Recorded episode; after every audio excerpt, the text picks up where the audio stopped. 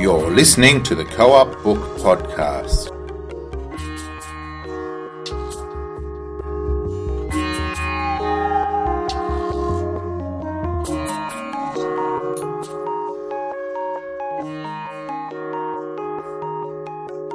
I'd like to welcome Garry Wotherspoon to the Co-op Chat. Hello, Garry. Hello. Now, Garry, you're, you've you've done various things from academia through to you know journalism, authorship. We're talking about your current book, Gay Sydney: A History. How how did you come to writing this book? Well, I've always been interested in history, and as a gay man, and luckily being an academic, I could combine the, the two interests. And so, late 70s, I started to do a bit of research because nothing had been done then. I mean, it was still illegal, so it was one of those areas that you, you step tentatively into it. My original academic ex- expertise, I suppose, which called was transport and economic growth. So it was quite a jump. Oh, look, I, I think there, there, there, there are, I suppose, some things that are similar. Um, but, you know, Sydney's got a vast gay history, I suppose, going back to the early days. Um, t- tell me, what, what's the sort of first sort of uh, historical background in relation to gay history in Sydney? Well, if, if you go right back to the First Fleet, the Governor Phillip said there are two crimes which would warrant death sodomy and murder. And anyone convicted of those, he'd send them to New Zealand and let the natives eat them. But that didn't stop what you might call Mm. gay men pursuing their desires. Probably one of the biggest cases, it was in the 19th century, was Captain Moonlight, a famous bushranger. He had a crush on one of his gang. And when they were finally held up by the police at a sheep station out in the west, and uh, Jim, Jim Nesbitt, was shot, Moonlight rushed out of the house, bent over, picked up Nesbitt's body, and rushed it back into the house, and kissing him and weeping and things like that. So that was a, an interesting case because it got a massive write up in the papers, and suddenly people had to think, well, it isn't only about something that happens from the waist down, it's something that, you know, the heart and the mind are involved in.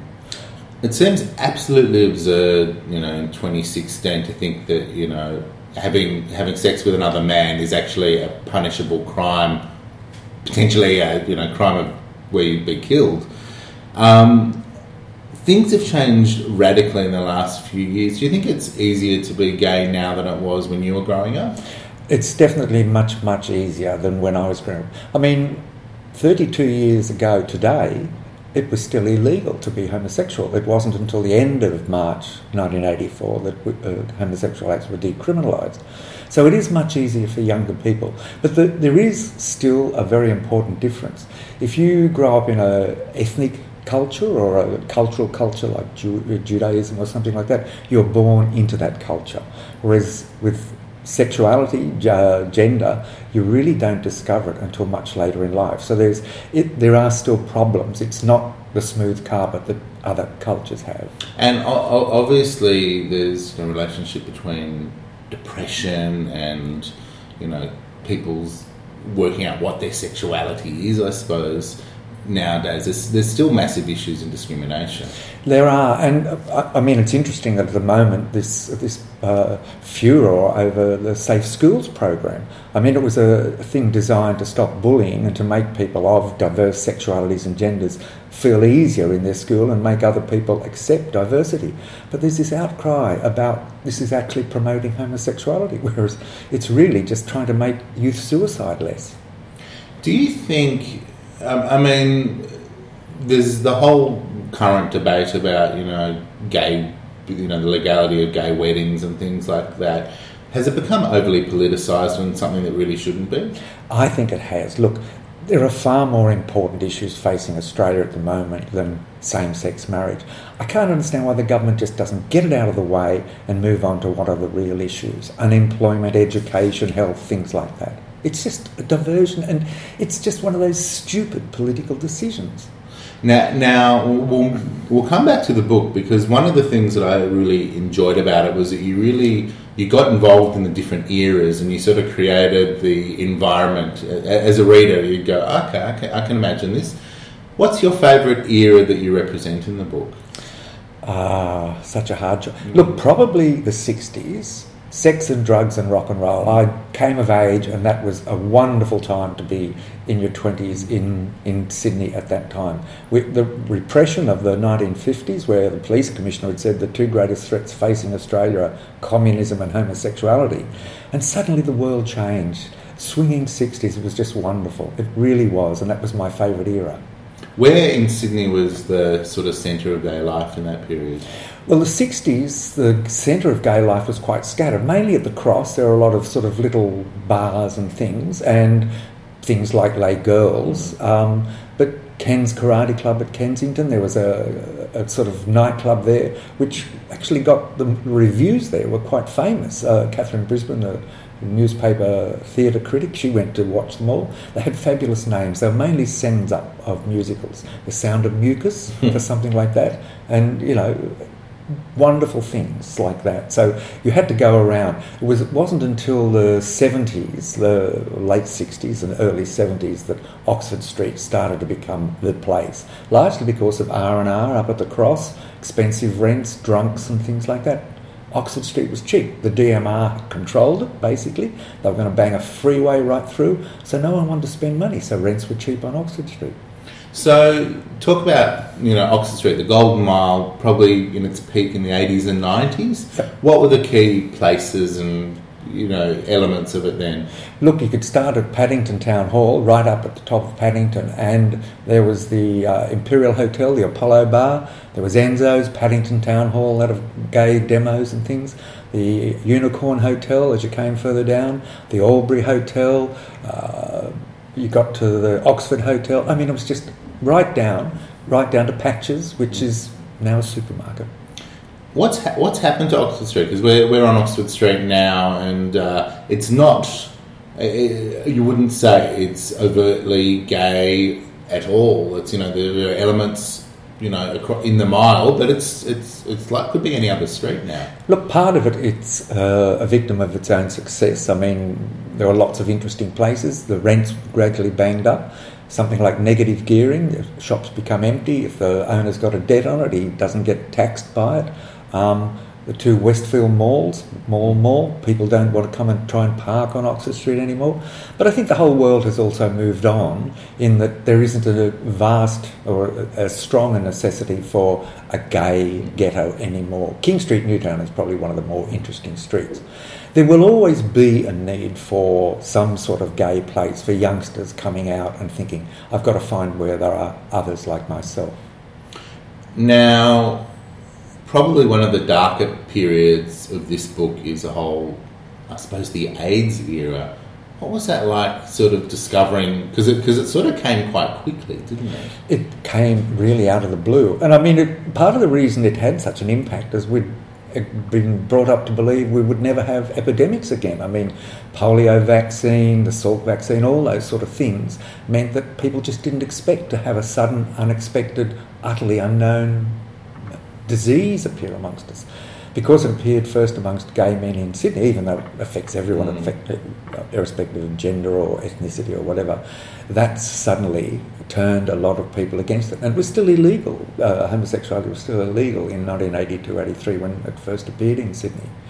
And so many of one's friends who hadn't done anything different to what I'd done died, began to die. And it wasn't until 1996 when they started combination therapy that people didn't die of AIDS, they learned to live with HIV. It's, it, it sounds like a very scary time to be, you know, just trying to live Look, you had no idea. We had no idea what caused it initially. We used to give up amyl. We used to give up a whole range of things because they talked about the gay lifestyle. We had no idea what the gay lifestyle might, hmm. what we might be doing that was causing this. So it was really one of those things. They started to do a lot of uh, research very quickly, and they asked the most amazing questions about your lifestyle, just simply because they, in those early years they had no idea gradually they worked it out. It was either you know sexually or blood transmitted, and therefore safe sex programs were introduced. Now we'll move on to something um, a bit different. What was it like for you to come out? Was there was there a time that you you announced it, or was it? Look, it, it, coming out is actually an ongoing process. It certainly was in those days. I mean, first you came out to couple of friends who you thought might be tolerant. You came out to your parents.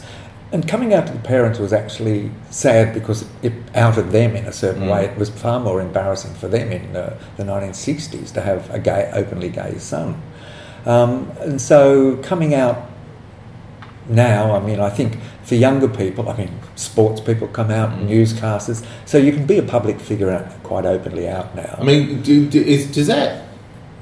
Are you amazed about how many how you can be in the public sphere and be openly out now? Look, I am. I, I really am. I mean, senators and politicians and things like that.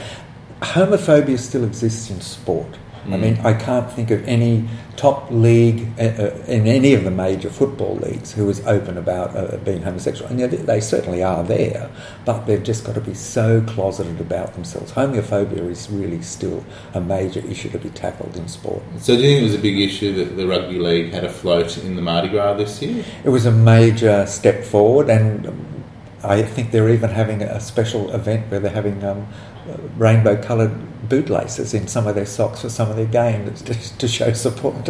Yeah, well, I mean, again, it's uh, you know, ho- ho- hopefully it's these small changes.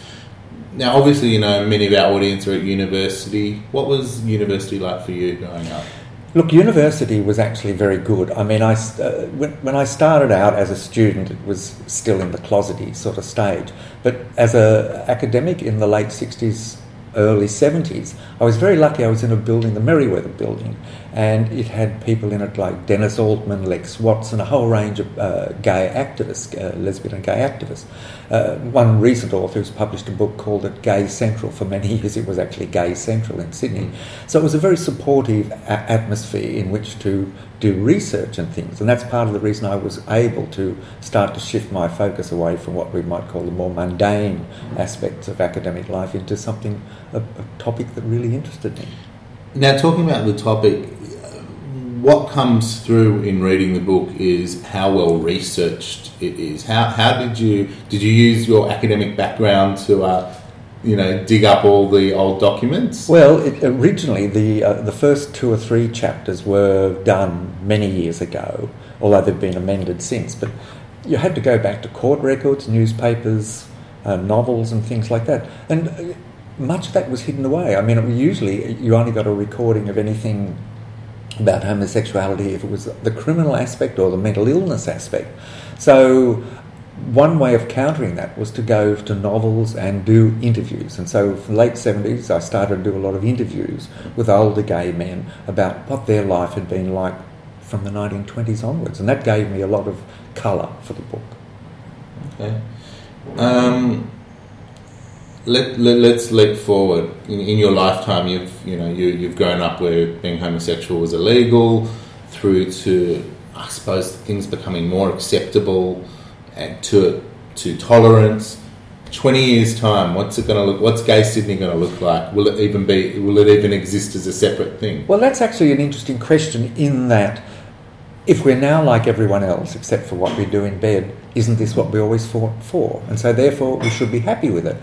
On the other hand, as I mentioned before, if you only discover your difference, your sexuality, you're very different to all other minority groups. And so, there will always be some sort of need for a gay identity place. So, who knows?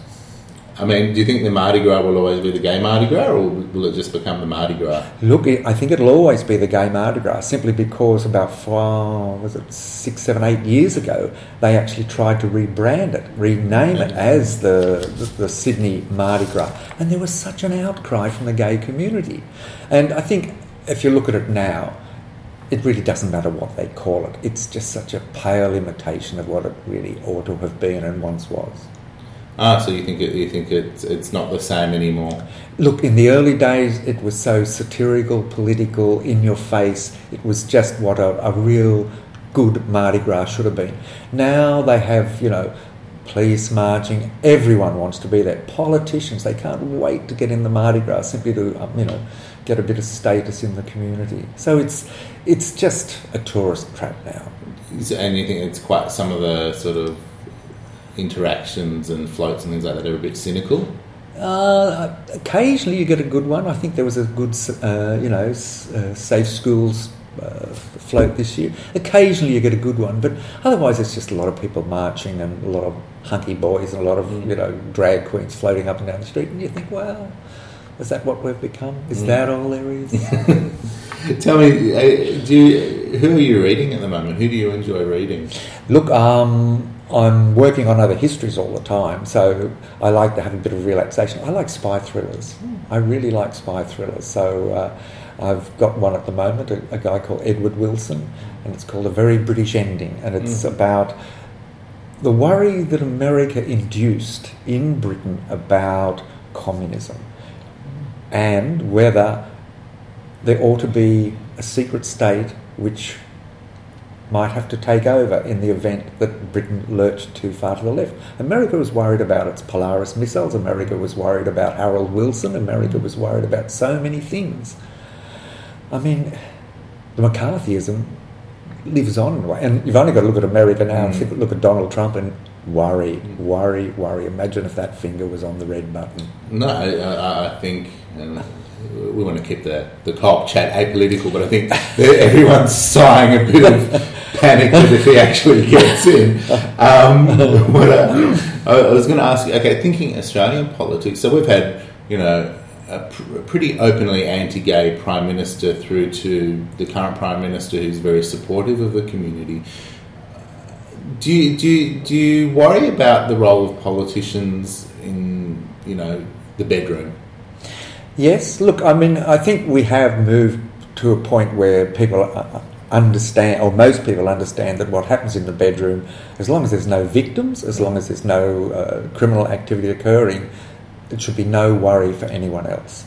But the fact that some politicians get hysterical about different sexualities, to think that same sex marriage might lead to bestiality, and uh, you think, what's these persons' minds? What's in these people's minds? What, what is their fantasies about? No, it's, it, it, there- there's some very odd things that come out that you realise that it's not too. You don't have to dig too deep to find ignorance. That's right, ignorance and prejudice. And uh, Garry, where to from here, from a writing point of view? What have you? What, what's on the? Well, look, I have written a crime story which sat in my, as they say, in my bottom drawer for 20 years. It's with a publisher at the moment, and he's looking at it and he's read the first 30 pages and thinks it's quite interesting. It's a crime story set in Sydney in the AIDS era. Um, I've got a collection of short stories which I'm trying to polish up. Uh, I'm still looking at writing other histories and stuff like that. So I've got a busy future. I don't want to uh, stop at the moment. No, absolutely. Look, I appreciate your time with Co-op Chat. For anyone, uh, you know, that hasn't had a chance to pick up a copy of Gay Gay Sydney: History, it's available obviously online at the Co-op, but in stores as well.